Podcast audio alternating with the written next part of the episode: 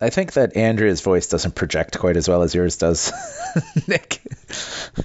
I, This I is did- getting sexist. I think that's physiology when he's uh, six foot whatever and likes to shout. Yeah, I have a perpetual problem with being the loudest person in the room. My children have taken it from me. That's bad. when we interview students for our lab, if they're too loud, we're like, no, no, he won't fit in well here. Welcome back to the Hormesis podcast. This is Andrea, and I'm here with my colleague Nick. And today we're going to be discussing Medical Physics 3.0, what it's about, what we can do to implement it, and any discussion we have for ideas for it. So, to start out, I'm going to lead with a quote from the report from the AAPM Medical Physics 3.0 Ad Hoc Committee. Medical Physics 3.0 is an effort commissioned by the AAPM to devise a framework of strategies by which medical physicists can maintain and improve their integral roles in and contributions to healthcare and its innovation under conditions of rapid change and uncertainty. So the first question is where is this coming from? And the answer is the landscape of healthcare is really changing. The United States spends more per capita than any other nation, and this is only increasing. Even with this expenditure, the United States is falling behind other nations on measured metrics such as life expectancy, preventable deaths, and healthcare coverage for our population. In response to this, payment methods are changing. Some possible changes include moving from fee for service charges to a bundled care idea, which seems to be the current most popular option. So, in response to these proposed changes, hospitals are looking to cut costs and increase efficiency. Some of the concepts the hospitals are using are Lean and Six Sigma, and administrators are looking for ways to maximize productivity and minimize expenses. So, you can kind of see where this is going with all these increasing pressures, staffing levels, and compensation expenses are being very heavily scrutinized. So, one of the things we've seen is the rise of physics assistants, and this is obviously due to various reasons, not just that. But the threat to that is our duties that are technological in nature could ultimately be delegated to a less expensive workforce. So, going back to quote the ad hoc report again, changes in healthcare driven by political, economic, technological, and regulatory factors threaten to create a perfect storm in which traditional service models and even entire professions, including medical physics, are challenged. So, this sounds pretty scary. And to go into that, in other words, Medical Physics 3.0 is about a positive influence in all of that and reestablishing our importance and reinforcing the central role that we should have in healthcare, possibly reaching beyond where we've been traditionally, which is nuclear medicine, medical imaging, and radiation therapy, and finding ways to put our expertise to use in other areas of healthcare. Instead of fighting these changes, we as medical physicists really need to learn to embrace them and use them to move our profession forward. We have to look for ways to enhance the contribution to physics in healthcare. And the main goal of all of this is to make sure that we're in a position to make the most of the new opportunities that are presented and maintain our position within the healthcare setting. So, this committee, in order to meet these goals, emphasizes that we have to balance our clinical work with our role as a scientist and cannot lose sight of either one. So, ways that can happen are either by focusing too much on the minute details Eh, that don't affect patient care, or conversely, getting stuck in a routine and not innovating. So, a major question that I think we should be asking every day is Is what I'm doing improving patient care? And if it's not, Medical Physics 3.0 wants us to look at what we're doing and maybe find ways that we can answer yes, what I'm doing is improving patient care. Medical Physics 3.0 is trying to ensure that medical physicists are trained to function as scientists and healthcare providers and not lose sight of either one of those roles. So, after that introduction, what I'd like to do is discuss with Nick some of the ideas the committee came forward of good practices as medical physicists that we should all be following. Um, they define it as approaches, principles, expectations, postures, and ways of being that allow us to be better partners to the practice. I have a little interesting factoid before we get into the details. So, Medical Physics 3.0, in case you're wondering where the name came from, originally there was a Medical Physics 2.0, but that was focused mainly on imaging and diagnostic physics. So, Medical Physics 3.0 is the new and improved version of that that's encompassing all aspects of medical physics and healthcare. So, just a fun little trivia bit for you. So, Nick, I'm going to let you go ahead and start with that one. Thank you. So, the good practices document that the Medical Physics 3.0 committee for the AAPM has put together leads off with striving for excellence in all aspects of your practice. And just reading directly from their good practices document, that excellence exists already in many of our practices. It is the fundamental goal. We enter medical physics, at least in my experience, not necessarily because we want to make a whole bunch of money, but because we have unique skills and we want to apply them in a way that helps people. Because those unique skills as physicists could be applied in many different ways, and not all of them are helpful to people, but we want to strive for this excellence in helping others. And so that's one of the things that they want to make sure that we're still focused on because you can see losing yourself in the nitty gritty of daily practice and missing that excellence. So, going along with maintaining our excellence, another thing that we can do is be actively involved in the clinical practice. I'm not going to read all of the details from that, but one of the important ones that I really wanted to emphasize is do not rely exclusively on electronic communications. And when I read that, it really kind of rung a bell in my head because our center, we have five locations. We have five physicists, seven dosimetrists.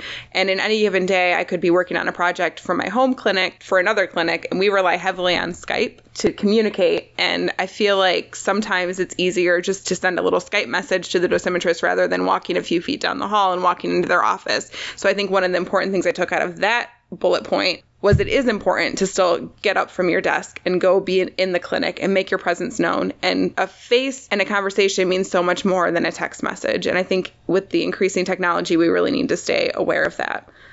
So that's there's way more to that, but that's just a quick overview of that segment. Another component to it is never forget that a patient is a person and that contributing to each patient's care is our primary purpose. And this goes back to the fundamental reason that we're in medicine at all is to provide care to individuals. There is a good argument that this, in the general section of good practices, does not apply to physicists that are doing pure research, but remembering that your pure research will eventually be implemented in outcomes that affect patients can help maintain the mentality that you are respecting patients and the battle that they're waging for their lives in this field. So always keep in mind that they're humans we're dealing with and not just a picture on a computer, not a CT scan, not a treatment site, not a prostate. This is a person.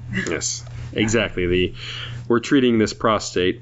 No, we're treating this patient who has prostate cancer and we are targeting the prostate cancer.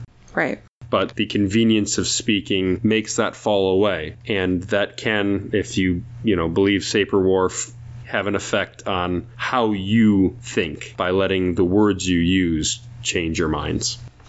And I mean, I've noticed myself falling into that trap a little bit too. I mean, you're looking so heavily on a plan, you're looking at the technical aspects of it. You're not thinking it's not it's not really sacrificing the quality of what you're doing, but I think putting a person to what you're doing really impacts how you look at a problem so the next aspect of this good practices is they want you to become an absolute expert in one area. And kind of looking from my personal experience, this changes all the time. You can't say I'm going to be an expert in this one area and I'm going to be that expert forever because technology changes. When I started out my first job, I was the tomotherapy expert and it was amazing. Everyone came to me with all the problems. I could answer all the problems. I felt important. But we took the tomotherapy machine out. So I really think looking at this one, you should be an expert in something, but you should be aware that over time technology and things change and you need to kind of keep afloat of that and maybe try to look to a couple things that you can be an expert in. You want to be the go to person in some way. So the fifth point in their good practices is to be a critical thinker. And I think this encompasses the idea of making sure that you are taking care to think through everything that you do and don't just do things by rote because that is what you did the last time and you think that is what you will always do. Every step should be critically evaluated. This takes time, and perhaps not every time can you critically evaluate every step but you can make sure that you are actively engaged in thinking about what you're doing and not just clicking the boxes and going to the next step. Thinking from the world of therapy, there is an experience we all have of working with any of the record and verify systems, for example, where you do an action and you know a dialog box is going to pop up. And that dialog box says the same thing every time. And so every time you just click and ignore what it says because you've seen that error or that warning message and you know it's going to do that because it says that every time. This is called error fatigue, and it's a known problem in all areas of industry, from airline pilots to sanitation workers. Hmm. But you have to make sure that you are ever vigilant against this sort of thing where you stop critically thinking about what message you have just seen and instead just click yes every time. Just clicking yes every time gives you errors like what we have seen in the past in our industry and what we have seen in every industry. I'm thinking the Therac 25 incidents and so on. One of the things I kind of do, I know this is specific to Varian, but when those error messages pop up, there's always a details button. And I make a mental note to myself to always say, I'm going to click the details button because it's like a pause point. Instead of just seeing an error message pop up and clicking OK, I'm saying, OK, I'm going to click details and look at that. It's like a mental, so you don't just hit OK and not think about it. You're really trying to focus on what you're doing and saying, hey, an error message is popping up. This might be nothing, but if it is something, I want to catch it. I need to catch it.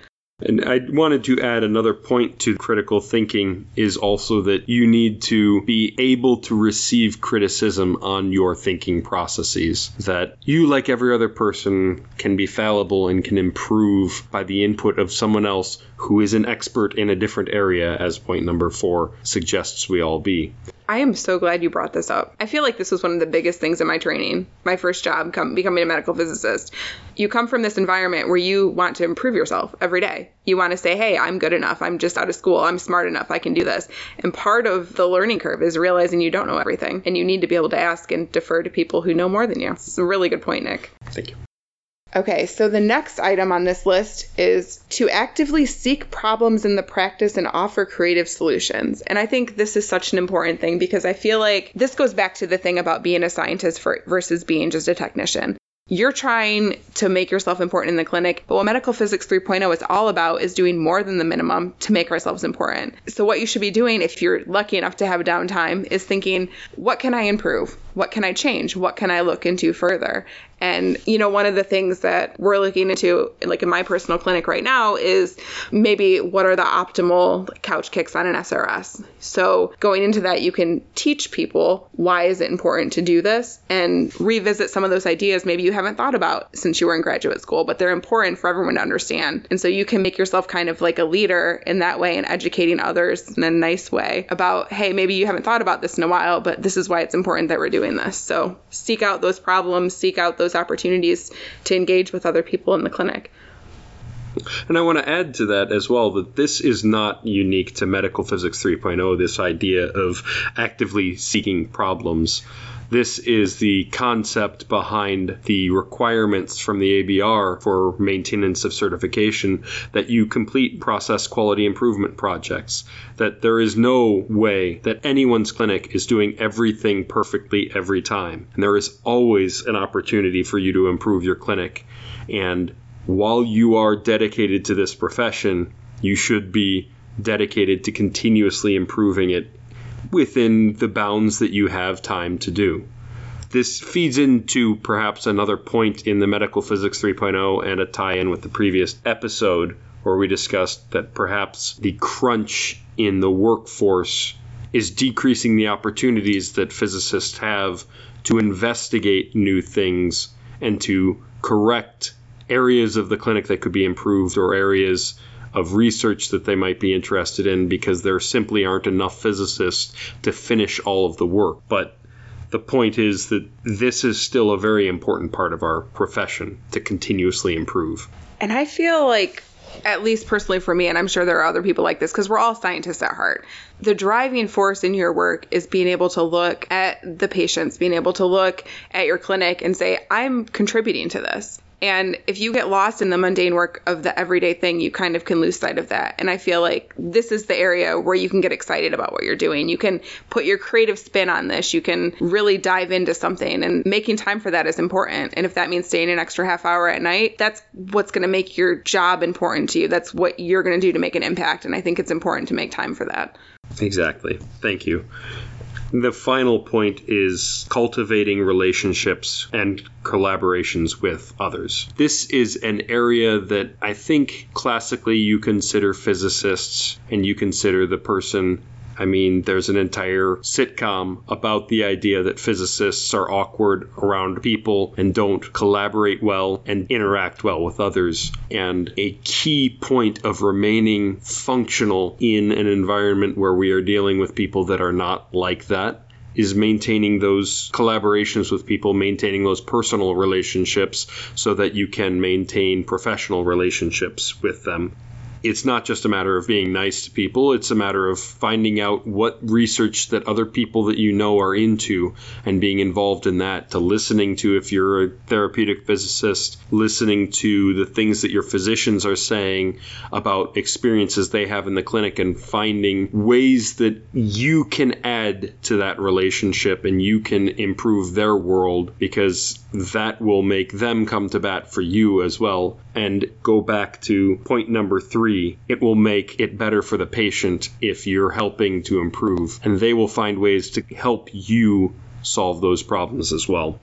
I don't know if you've seen this, Nick, but I think one of the things that's concerned me sometimes is the attitude people have towards their colleagues.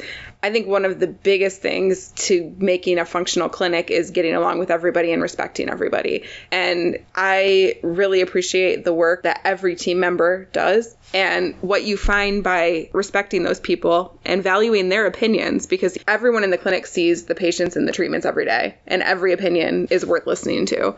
And if people feel like you respect them, they're going to be more willing to help you when you need it. And we need help sometimes. We might need to get on the machine. We might need to sneak in to do a quick measurement. And everyone's going to be more willing to help you if you respect them. So I think that's really important. And maybe look at every time someone brings a problem or complains about something, that's an opportunity for you to step in and say, hey, I can help. I can work on this. So, Nick, we just talked about all these ideas for Medical Physics 3.0. Let's make this a little more personal. So, I'm sure you have plenty of examples from your daily experience in the clinic. Can you maybe give us some insight into ways that you've implemented some of these ideas in the clinic, things you've done, things you've seen? I would be happy to. So, one of the ways that we try to live this idea of medical physics 3.0 is the way our clinic operates, physics is an integral part of the team and is intimately involved in all steps of the process. Our physics staff is actively involved in research for new treatment planning techniques. We are directly involved in all treatment planning.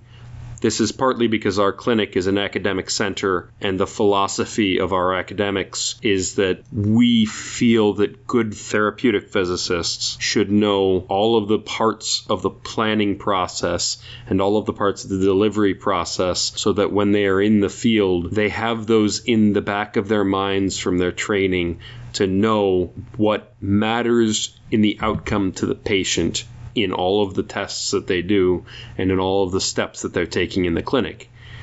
And so, to facilitate that, all of our planning is done by physics and by physics students with the oversight of faculty physics, of course. But that means that we have continual direct contact with the physicians about every patient, and they know that we are involved in this. And that means that we have these direct lines of communication with our physicians. And it means that there are times when we have direct lines of communication with the patients themselves, where we are called down by our physicians to consult with them, with the patient, to discuss what the best way to treat a particular disease site might be. We also make sure that our physics is present at all simulations so that much as many centers might do this with dosimetry being present at simulations so they know exactly what's going on there and they can translate that knowledge to the plans that they create by having physics present, not only do we know more for this particular patient that we're planning, we also are able to see patterns that would be opaque to us if we weren't physically present at the simulation process and we're only hearing secondhand from dosimetrists saying they didn't like how this had been going and they felt that this was wrong. By being physically present, we can begin to see the things that may be improved. I don't necessarily want to interrupt you, but I do have something I really want to add to that.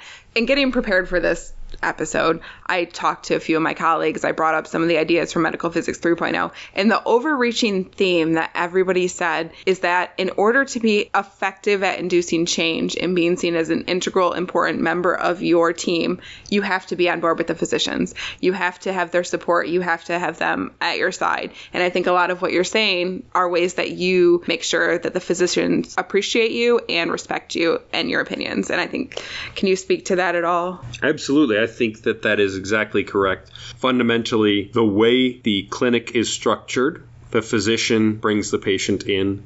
The physician is the last line for all of the billing. Nothing can be billed without the physician's name on it. And so they are what makes the department exist. Equally, without the support of physics, the department could not exist because the technical and regulatory side could not be met. And the regulatory environment has created the clinical space where you cannot help but have a physicist present. So I think, Nick, what you're trying to get at is that the overarching theme of medical physics 3.0 is we can't just exist. We can't just be there because we have to be there. We can't just check the boxes. We can't just say billing requires this, so I'm doing it. We have to find ways to go above and beyond that idea and really find a passion in the clinic and work with that to make the clinic better. I think that that's exactly right. And I don't think it's just find the passion. I think that many of us have the passion. I think that most physicists have the passion and know the points of we're here for the patients.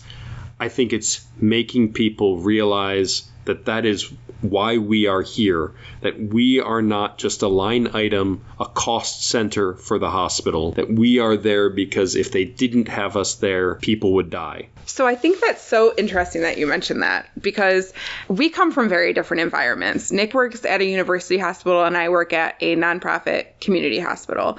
So our environments are the same in a lot of ways, but they're very different we don't have dedicated time set aside for research. We don't have the luxury of having an academic day or a day that we can just do research. We are constantly bombarded with clinical activities. So, some of the challenges with that are that on any given day, I could be expected to be at two different clinics. I could have two different sets of physicians requesting things from me two different sets of dosimetrists, and I have to balance all of those things while still trying to find ways to do innovative new things. And one of the things that I've kind of found myself getting stuck in this rut of is when do you find time for this? So, reading through this Medical Physics 3.0, I was really inspired by this story from UC San Diego, where what they're doing is they are creating a model where the physicist meets with the patient before the first simulation to describe how the treatment's going to work, how the simulation's going to work, and then meeting again with them before their first treatment to describe the plan. So this is a very physics time intensive thing. And in our environment, we don't have any extra time. We're stretched thin as it is. Some days it's a juggle trying to make sure everyone's where they need to be and we have enough people. So I brought this up to my boss, just kind of, you know, thinking like, hey, this is something to talk about. This is really cool. And I was so shocked at the positive reaction I got to it, which is, I think, something to say that even if you think, you know, your clinic is really strapped, bring it up to the people you're working with because you can come up with creative ideas together. And I think that's one of the values of being in a group is that we can come up with these ideas together and don't just neglect an idea you have. Like bring it forward. So what happened my boss said, you know, that's really interesting. We don't have time for it. We came up with this idea hey, well, maybe we can't do it for every patient. Where would this bring the most value? So, our breath hold and our gating simulations, I think a lot of times with those patients, having a perspective of a physicist there to say, hey, I'm at your side. I'm going to be here. I'm going to be here at the sim. I'm going to be here the first day of treatment. Let me go through with you how this works, what we're looking for, what we need. And that might give them a confidence that they might not have otherwise, calm them down. A lot of what we see with these patients is they're just really nervous. And if there's somebody there that they know is the scientific champion in all of this, we're a physicist, that we are the scientists, that can calm them down. And I think even if it's a small segment of patients, if you can just get in there and someone can see the benefit from that, then you can expand it maybe to other people. So I think some of these ideas, what I don't want people to do is look at them and think, we don't have time. We can never implement them. Okay, maybe you can't implement what UC San Diego is doing. I mean, that's a huge thing that requires a lot of manpower. And they are a university. So that's another difference between what they're experiencing, what we're experiencing, and it's also the different reality of Nick's world versus my world is that is a university setting where you might have residents, you might have students, where you have more time to do things like that. And we don't have the time, but I think all of us can make a little time to make little changes, and those little changes can add up to something really big. But try to find something little you can do. Just start, anything small can be an improvement. And that's kind of what I wanted to bring with that from my experience. And I think that we really do need to make that time because the alternative is that we are seen as a cost center And when you look at how large organizations treat cost centers, you don't have to look any further than how the business world treats IT, information technology, or information services, your tech folks. They are always besieged by budget cuts and by the inability to properly staff for the amount of work that is required. Because for most companies, it is seen as this is something that just costs us money and doesn't actually interact with our customers and make it so that we can make money. So you brought up IT, so I want to mention one of the things I think they've done to try to address that. At least our, our hospital, I know if it's happening at our hospital, it's happening in other places. They try to bill for some of their services, even if it's billing within the hospital. So you want a new computer, okay? It's going to cost you this much money, and bundled into that cost is the cost for them to set everything up. So I don't think we want to go that route because what that opens you up to is outsourcing. If you say, hey, it's going to cost me this much money to do this piece of work, okay, well, I can hire someone else to do it that's maybe a little bit less qualified and they can get it done cheaper. Like, I don't think we want to monetize every one of our services because I think there's so much we bring to the clinic that you cannot monetize. That's absolutely valid, and the only way to maintain the dynamic where a perceived cost center is allowed to thrive and create positive contributions to the entire hospital or to the department it serves is by getting the buy in from the administration or ourselves being part of the administration to ensure that it is understood that our services are not just checking a box, they are making sure that there are boxes to be checked, if you will. So at this point, I, w- I think we would really benefit from getting the opinion of some of our other physics colleagues. So I really want to bring Sean and Allison into this one and see if they have any opinions, ideas, things they've implemented in their clinic that they can add to this. So, what you guys had talked about when you're going through what is medical physics 3.0, you kind of tangentially touch on having your thinking challenged by others, become an expert in an area, cultivate relationships with others. But you don't ever talk about the fact that radiation oncology requires every discipline to come together. You've got people who do planning, you've got people who do the treatment who are totally separate from all of this somehow. You've got physicists, physicians, nurses, front desk staff who have to coordinate a lot of these different things.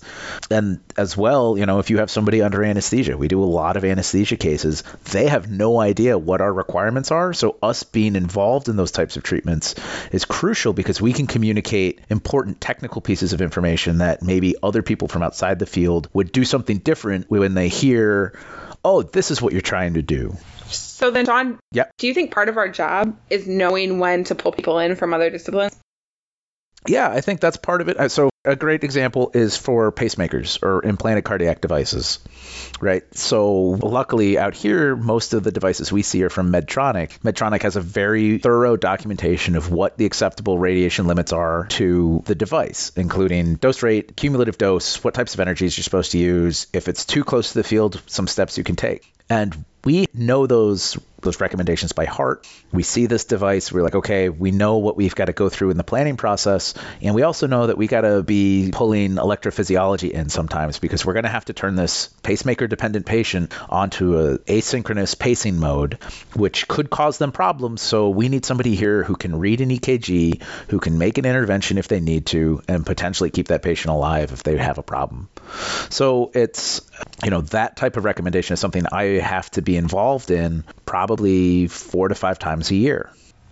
So, Sean, this is making a really good case for one of the medical physics 3.0 ideas of getting yourself known in the hospital, making sure that other disciplines in the hospital know you exist, because then when you have to go to these people, they know who you are. They're not saying, oh, there's a physicist. What, what is a physicist doing in healthcare? I don't understand. We have to make a name for ourselves and make it known that we exist. So maybe when we go to these people, they already know who we are, or maybe they come to us first with some of these problems.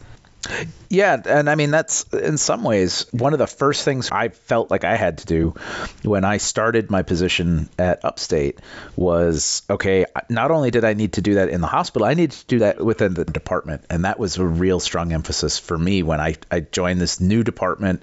One of the things that I noticed is that my office is way the hell off in the middle of nowhere land. You kind of have to leave breadcrumbs to figure out where I am uh, for people to find me.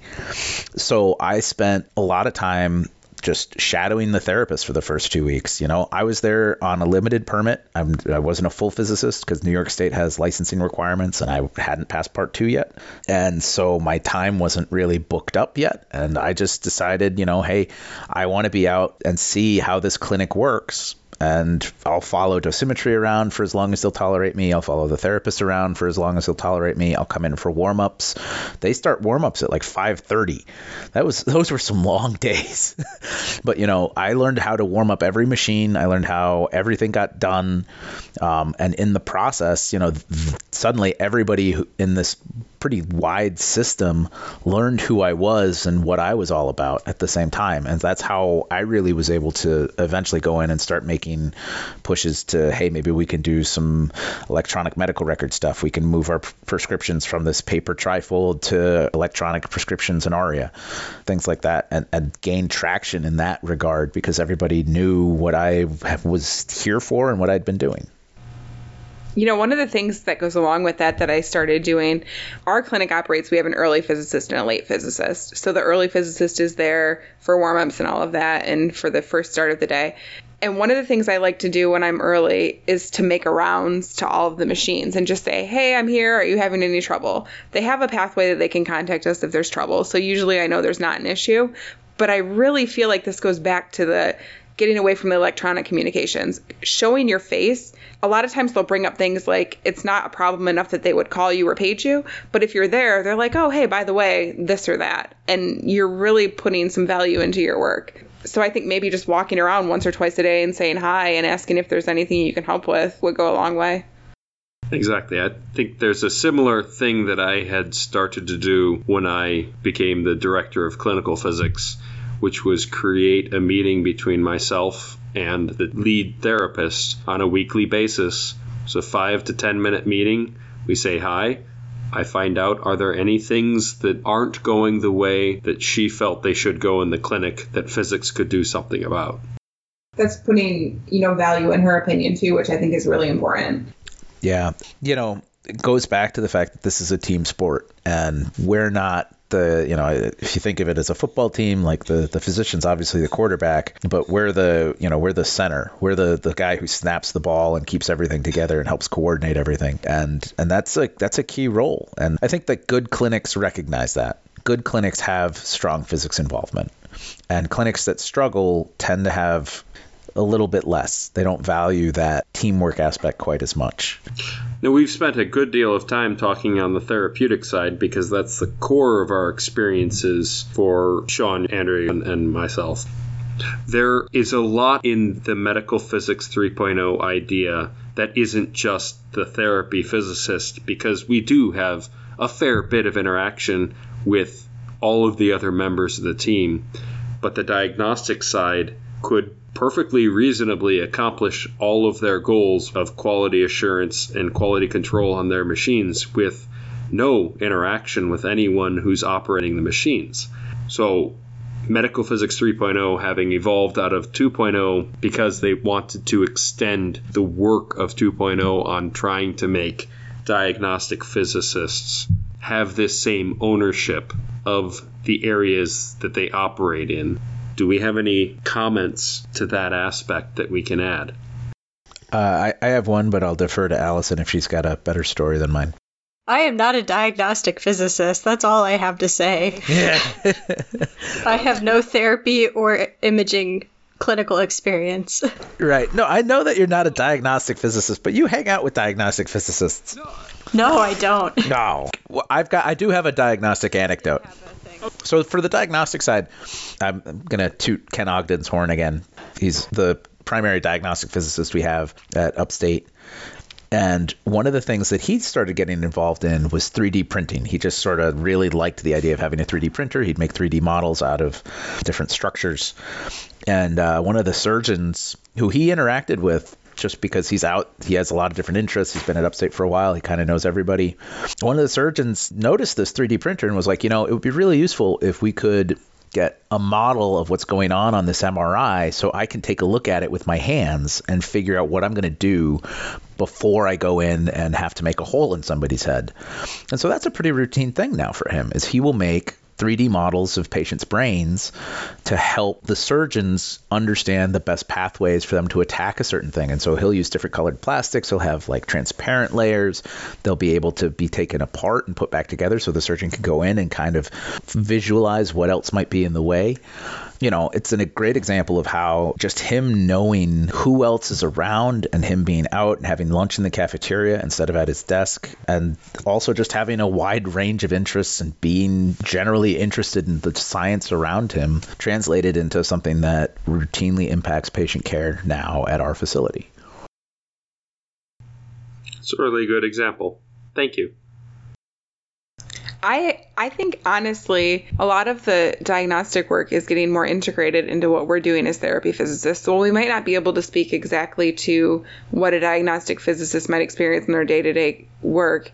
I know, for example, we bring diagnostic physicists in to help us with our annual QA and our KV imagers, and that's something that is in their expertise and in their realm, and it's really nice to interact with them in that way. And I think, you know, even if it's something we could do, you know, that's within the realm of things like maybe as a therapy physicist, we don't need to bring them in. But I think bringing them in is really beneficial because it gives us a chance to talk about some things. They can give us some ideas of ways we can improve some image quality, things we might be doing. So they come in also and do our annual CTQA for us as well.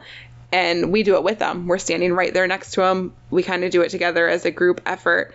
And I think maybe part of this is bringing us together as professions, not operating in separate boxes, but saying, hey, we can bring a diagnostic physicist into our therapy world and they can provide some valuable insight and ideas that things we might not have thought of. I think that also part of the discussion that is presented in the medical physics 3.0 literature that the AAPM has put out include the idea of starting to look at big data and AI and the types of things that medical physics can bring to that realm. But I think that subject is a little bit too big to dive into in this discussion about medical physics 3.0.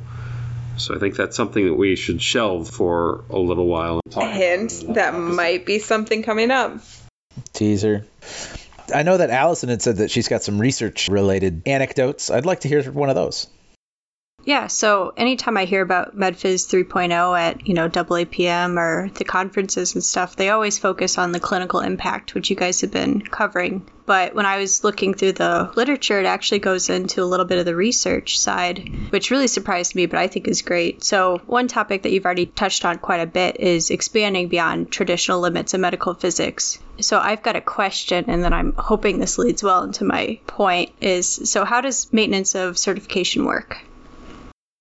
So there is some complexity in that question.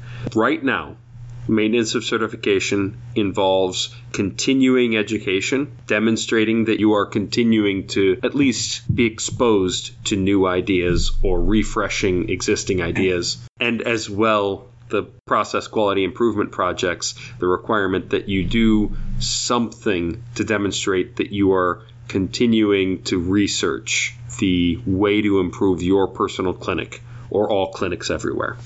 Okay, so something that AAPM has started to kind of emphasize a little bit, they've got an Expanding Horizons travel grant. I believe it's for students and trainees, but maybe it goes beyond that. But that's the whole idea of, you know, going to non-medical physics conference and interacting with non-medical physicists and looking at research in other areas. And I was wondering, would that work as a way to maintain your certification, or would that kind of be a wasted conference for you? I think the the credits that we require to maintain certification for the ABR have to meet certain requirements. They have to be either accredited by the ABR for the self-assessment module things, the SAMs, or they have to be accredited by CAMPEP for regular continuing education credits, or they have to be AMA category one credits. And those are the only ones that we can use to meet that part of the requirement. So this might be something that the AAPM could look into with trying to promote this medical physics 3.0 idea is maybe talking to the ABR, trying to expand some of the ways we can get credits. That's perfectly valid. And the other point would be that this doesn't necessarily have to fall into those. It certainly isn't wasted to broaden your horizons it could fall into categories of how can you use this information that you're learning from outside to improve the quality of what you do. And simply being exposed to new ideas, perhaps that creates an idea for how you'll use something you heard in your clinic, and writing that up into a quality improvement project is perfectly reasonable. And that is, again, still part of the maintenance of certification. Did you have further thoughts on that? Not really. So, my lab group happens to be very interactive with MD clinicians, not radiation oncologists, more just general oncologists, which I think is very valuable for my experience. And to that point, I'm actually going to the American Society of Clinical Oncology this year, as well as AAPM, so I can kind of bring physics to a more clinical conference. So that's kind of my take and how, especially on the research side, I think expanding beyond the traditional limits of medical physics, I think that's the natural place to start, of course. So, to the point of expanding medical physics, did you get a uh, feeling that they had specific ways to address how to expand medical physics, particularly in the research arena? Or did it feel more like they included it so that they weren't excluding people like me? There was a whole list of ideas I feel like it was mainly broken down into therapy, diagnostic, nuclear. Well, one of the one of the things with it is that if you have an idea that's already outside of the scope of medical physics, then you're going to try and make it part of it. I, I, think you know what they're trying to do is like, hey, let's not pigeonhole ourselves. And this is this is something I think that we really should be worried about, especially on the therapy side, is that we are getting very much focused on clinic, clinic, clinic, especially with the CAMPEP residency requirement. We're not allowed to bring in all those diverse views we used to have. Like this never used to be a problem because most of the people who were giving fellowships to or were awarding with lifetime achievement awards, they didn't go to a traditional school for a bachelor's in in medical physics or a master's in medical physics. They got their degree in something else and they entered the field through a sort of a circuitous pathway. As the only person with a bachelor's in medical physics here, I feel personally attacked by that. I feel personally attacked by a lot of statements. Yep. You should. You should. I was going. I was going right at you. I want to to point out that our university, that three of the people on this podcast got degrees from, now offers a concentration in medical physics in their physics department. Oh yeah, ours was in radiological health science concentration in pre-medical physics. There are three of us my year.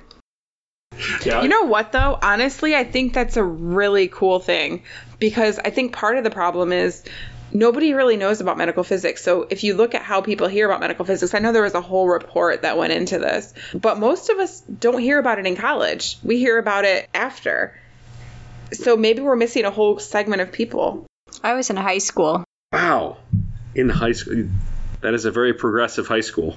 No, my mom sat me down when I was 15 and told me I needed to figure out what I was doing with my life. Oh my gosh, your mom's the best. I shadowed a nurse and that was terrible, and then I shadowed a medical physicist and I was like, oh, thank God, no patient contact. and then you decided to go for the research end, even less Yeah. patient contact. Gotta love it. Gotta love it. But what you were saying about the concentration in medical physics goes right back to all of the people that had entered prior to things like this being brought into existence in these codified pathways had a diverse experience base. I came from astrophysics, where part of what I was working on was detector systems for astrophysics. The types of detector systems we used in astrophysics at that time are very similar to the types of detector systems we now implement in larger form factors for our imaging systems. And a significant area of research in imaging systems is things like cadmium telluride detector systems, mm-hmm. which are based on cadmium telluride solar cell technology, which you would not necessarily be exposed to as a research physicist or as a medical physicist unless you were involved in all of the research in solid state solar technology. So I think that we do lose a bit by streamlining down these pathways. And this goes back to the argument for the structure of education in general. And the United States has taken the approach that you do not specialize generally until you're in college for a particular field. In Europe, that tends to be several years earlier, where you go to a junior college that is specialized to what you intend to study or But I feel like that's almost going backwards because I feel like what the argument was was that people had pathways later in life to choose to go into medical physics after they developed this diverse background. And you're talking about, you know, like when I was 16, what I thought I wanted to do versus what I ended up doing are very different. When I was 16, I hadn't even taken a physics class. I had no idea I would have liked physics. because you don't know what you actually would be interested in when you first go there. No. and and you don't know the things that a broad experience base can bring to the field are innumerable. So I've got some some stuff a little bit back to other things besides just like okay training and background and being known. I think you know one of the things that we talked about. Remember that each case is a person. Recently, we had a patient come through who had a pretty extreme case of disease on their scalp. It's covering their whole head. We were looking at trying to do electrons from all these different areas and had to mark out the fields and the field edges and so on. Patient went home, just washed everything off. All the stuff we were like, hey, could you just try and keep this on? We need to be able to line up to you these these marks again. And they said, nope, nope, we're not we're not doing that. And so we wound up having to put them onto our Tomo machine to do scalp IMRT. But one of the dosimetrists asked me the other day, they were like, you know, hey, how do you really feel about this? We're taking a patient who got zero dose effectively to their brain, to the deep parts of their brain, and now we're giving them at best, a lot of their brain is getting 30% of the total dose which is a significant amount. I mean, it's it's not of course a whole brain, but it's not nothing either. And it just really struck me that that was their perspective on this, whereas a lot of the other people up the line had been like, okay, well, we need to do this safely, we need to make it so that we can do our our jobs effectively, and didn't think about this secondary effect if we move them on to a different type of treatment platform that would make it so that we could be effective in our jobs, but not necessarily thinking about this repercussion on the normal tissue dose. It was just, you know, it's one of these examples of how that type of thinking could maybe make us take another look at that previous electron setup and say, okay, well, is there a different way for us to get this to work? I think that's another example of why it's so important for us to interact with patients too, because then you, you know you think about more of the things that they're worried about, what it looks like from their perspective, and we can approach their treatment with that in mind, and maybe come up with new ways to make them feel more comfortable. We can adapt our treatments to how they respond to the environment that they've been placed in. That takes a whole new meaning to adaptive planning. Uh-huh. Adaptive planning oh. 3.0. Adaptive planning 3.0. We got to get to 1.0 first. We're not quite there yet. Isn't that uh, replanning a head and neck halfway through? That was that was 0.0. That was the alpha test of adaptive replanning, which we do all the time. We we do it on breast plans more now. I I also thought it was really interesting that we talked a bit about going back to the patient interaction. Andrea, you brought up how at your DIBH and your gating treatments, you have a physicist go out and introduce themselves to the patient and explain a little bit more to the patient about what the treatment is going to entail. I just want to add, I, I hope I didn't make it sound like we're not talking to them before their simulation. It's just not the physicist necessarily who's doing that. And I feel like it's important for it to be us.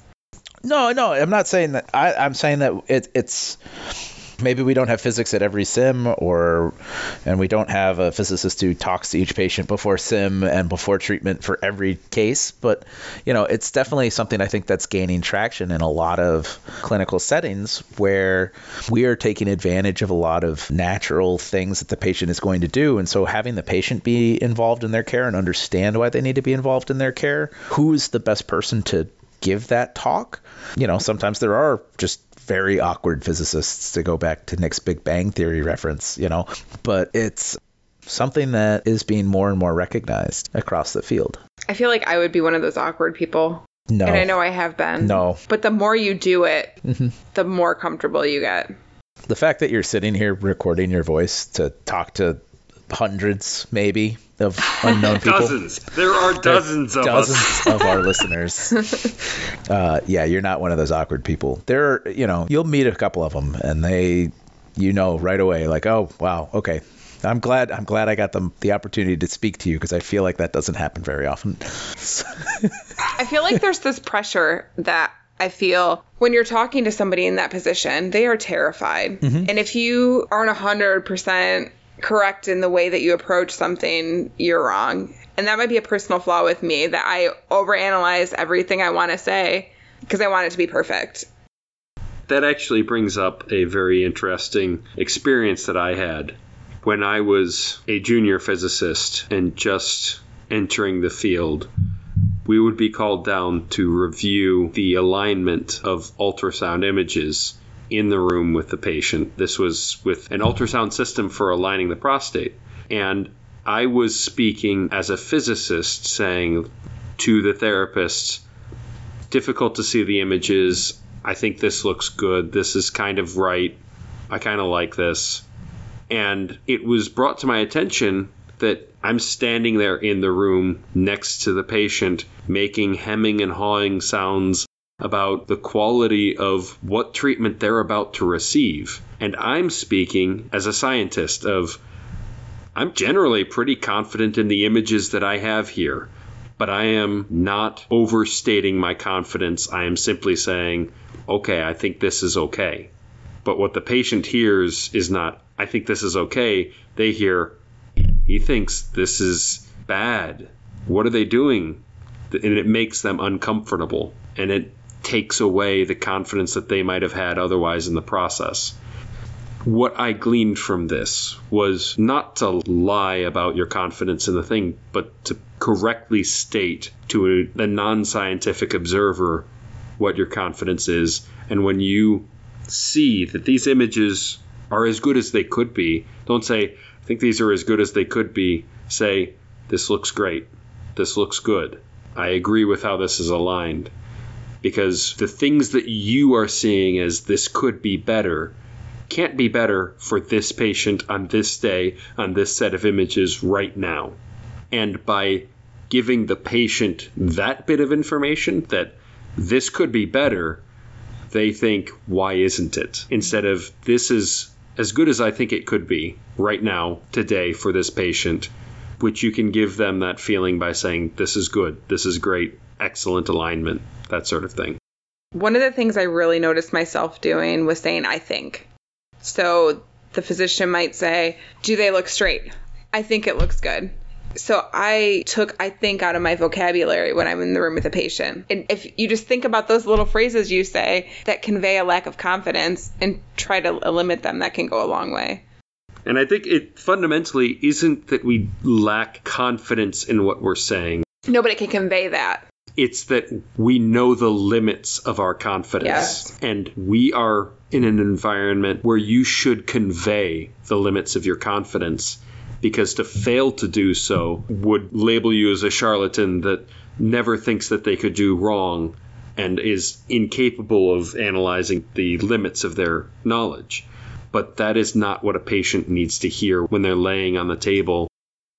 And just to be clear, we're not talking about deceiving anyone. This is purely the way we communicate and things that we might say that might not portray what we really want to say. I'm not talking about faking anything. I'm not talking about sugarcoating anything, hiding things. We don't want to do any of that. And I just want to make that very clear. I think you're running up against a, a problem with what you're what you're trying to go into here is that you're assuming something about the level of expertise of the patient.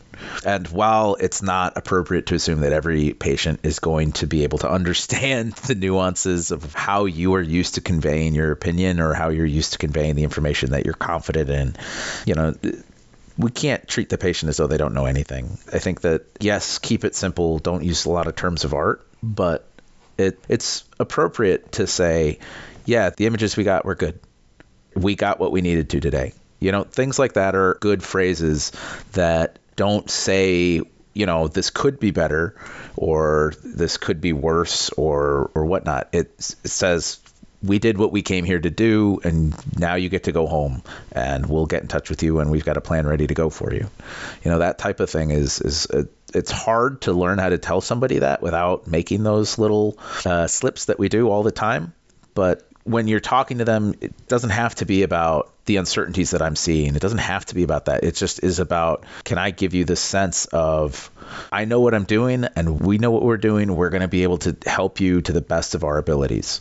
It's not about deceiving. It's not about calibrating really. I think it's it's more just about making that type of connection with somebody who's understandably very scared so there's one other thing that this kind of butts up against. And so Medical Physics 3.0 is about asserting the role of the physicist in clinical medicine. And I have this debate with one of my colleagues all the time.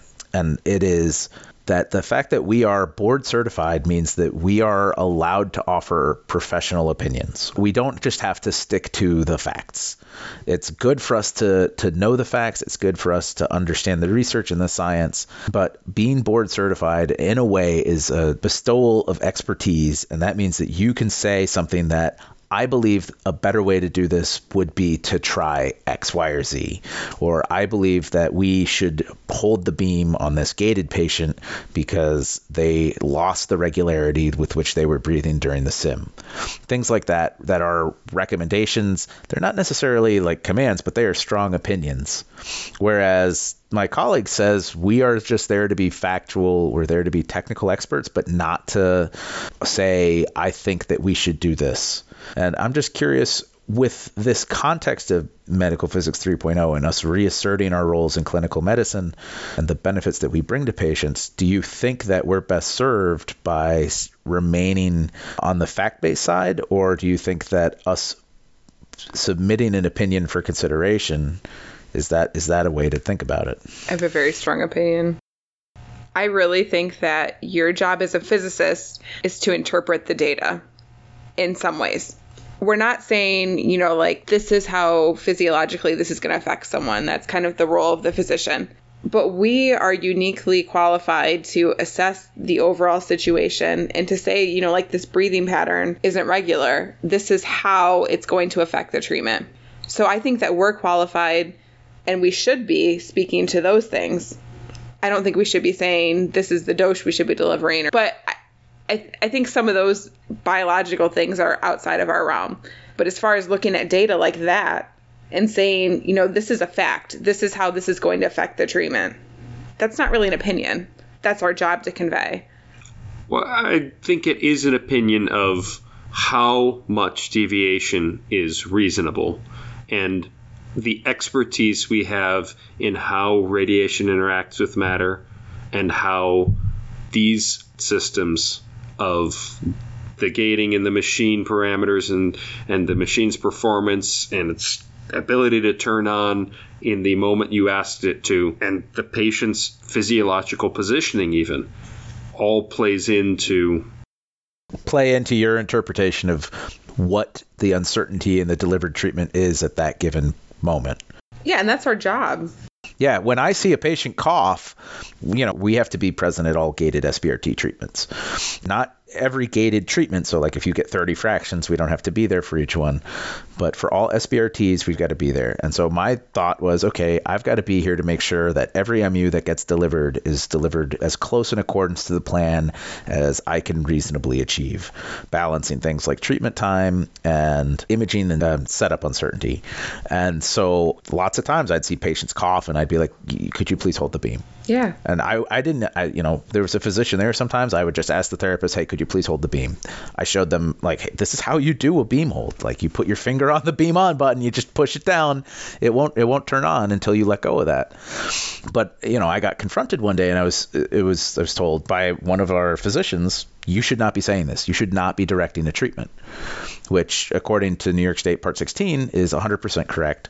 But in my mind, it's not necessarily me directing the treatment. I'm not making a decision as to what it is exactly we're treating, but I am offering a, a, strong opinion that I don't believe that what you're treating right now matches the planned setup that was approved by a physician. We're not matching the written directive. And that, you know. Don't you think that it's important that every single person that's involved with the treatment, if they see something that is not appropriate or they're uncomfortable with, they're empowered to say stop. Yeah. We need to look into this further. Yeah, I would argue that you're doing the exact opposite of directing the treatment. You're directing the interruption of the treatment. Yes. I think certainly everyone on the team should have some level of veto power of this should go through or not. The therapist can see a weird breathing pattern and say, I'm going to stop treatment. They should be empowered to do that. Yeah, and they, they actually started to do that after a little while. They would just keep a closer eye on the breathing trace. Mm-hmm. But one of the things that comes into this is that is still an opinion. We're offering something that we have a hard time proving what is the dose being delivered when a patient does cough. Because typically we don't have a set of 4D CT images that show us what, everything that happened in their body during the cough. You know, we don't have facts to back up exactly what we're saying. We are saying, from how I understand this system works and my interpretation of what's happening here, I don't believe this is achieving what you want to achieve. Would you please not deliver beam during this this setting? Mm-hmm. That's a very specific scenario for really an overarching theme of I still think that you should be able to proffer opinions. So if we see retreatment scenarios and there's research out showing like cumulative BED limits for things like spinal cord or osteoradionecrosis, things that I've had to calculate in the past, and I've had to write an email to a physician and say, I don't believe that this meets these guidelines. I think that we need to either find a way to, to work around this or you need to inform the patient of this increased ris- risk of side effects. You know, that is an opinion right? Because I've gone and interpreted facts, compared that to the scenario I'm looking at right now, and said, okay, well, A doesn't match B in my eyes. And in your eyes, maybe that's a different ball of wax. There, you, there may be some different algebra that you're going to put into this. But this is the opinion that I have, and I'm going to write this down. I'm going to send this to you because I have, you know, I showed you what I did. And then in the end, it's my interpretation. I think that's part of the reason we have DABR after our names is because we should be allowed to have that type of statement that ability to say these types of things. Sorry, it's another tangent. We're keeping Allison up. I'm sorry, Allison. So, not to plug our social media, but I really feel like this is another opportunity to hear from you. So maybe you can tell us some stories from your clinic. I'm especially interested in the community clinics like where I work places where you're already stretched thin. So, the smallest of small stories, the smallest way you're implementing these ideas, all those little things add up to big things. And I'd love to hear all of your small things that you're doing to improve your relationship with everyone in the clinic. So please come and visit us at reddit.com slash r slash hormesis podcast or or on our Twitter at at hormesis podcast. But I think the only way this works is if we all talk to each other. And I think this is something that we can all collaborate on and share our ideas and make our environment a better place. Yeah. So, in conclusion, thank you everyone for listening to us. We hope you join us again next episode. We hope to hear you on our we hope to hear from you on our social media. And we think medical physics 3.0 is a really important topic. There's so much more to say about it. So please join us in a conversation on our Reddit page. Have a good night or day or afternoon. This is Andrea. And Nick. Allison? And Sean. Thank you again.